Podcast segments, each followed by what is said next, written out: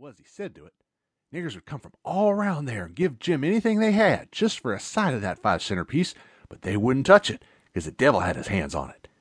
Jim was most ruined for a servant because he got stuck up on account of having seen the devil and been rode by witches. Well, when Tom and me got to the edge of the hilltop, we looked away down into the village and could see three or four lights twinkling, where there was sick folks, maybe, and the stars over us was sparkling ever so fine, and down by the village was the river, a whole mile broad and awful still and grand. We went down the hill and found Joe Harper and Ben Rogers, and two or three more of the boys hid in the old tan yard. So we unhitched a skiff and pulled down the river two mile and a half to the big scar on the hillside and went ashore. We went to a clump of bushes, and Tom made everybody swear to keep the secret, and then showed them a hole in the hill, right in the thickest part of the bushes. Then we lit the candles and crawled in on our hands and knees.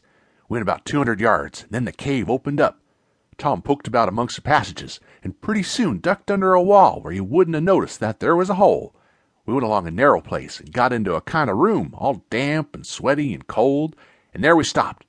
Tom says, Now we'll start this band of robbers and call it Tom Sawyer's Gang. Everybody that wants to join has got to take an oath and write his name in blood. Everybody was willing, so Tom got out a sheet of paper and he had wrote the oath on and read it. It swore every boy to stick to the band and never tell any of the secrets. If anybody had done anything to any boy in the band, whichever boy was ordered to kill that person and his family must do it.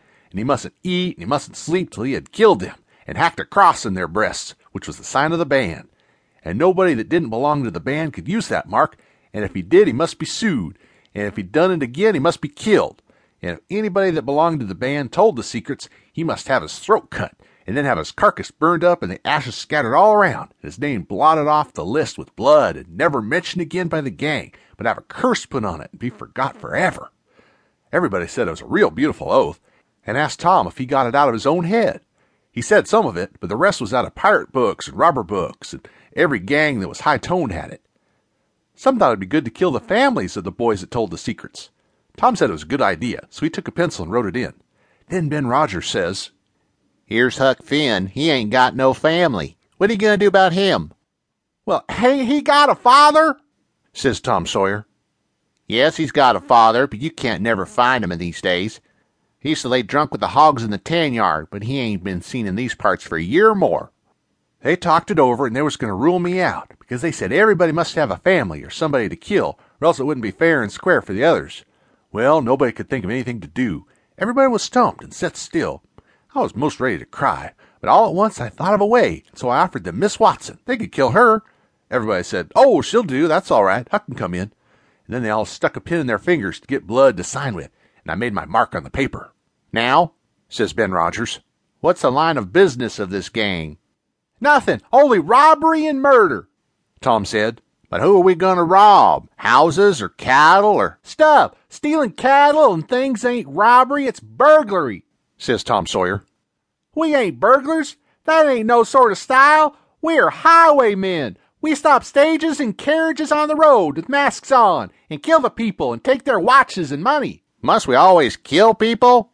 Oh, certainly, it's best. Some authorities will think different, but mostly it's considered best to kill them, except some that you bring to the cave here and keep them till they're ransomed. Ransomed? What's that? I don't know, but that's what they do. I've seen it in books, and so of course that's what we've got to do. But how can we do it if we don't know what it is? Why, blame it all, we've got to do it. Don't I tell you it's in the books?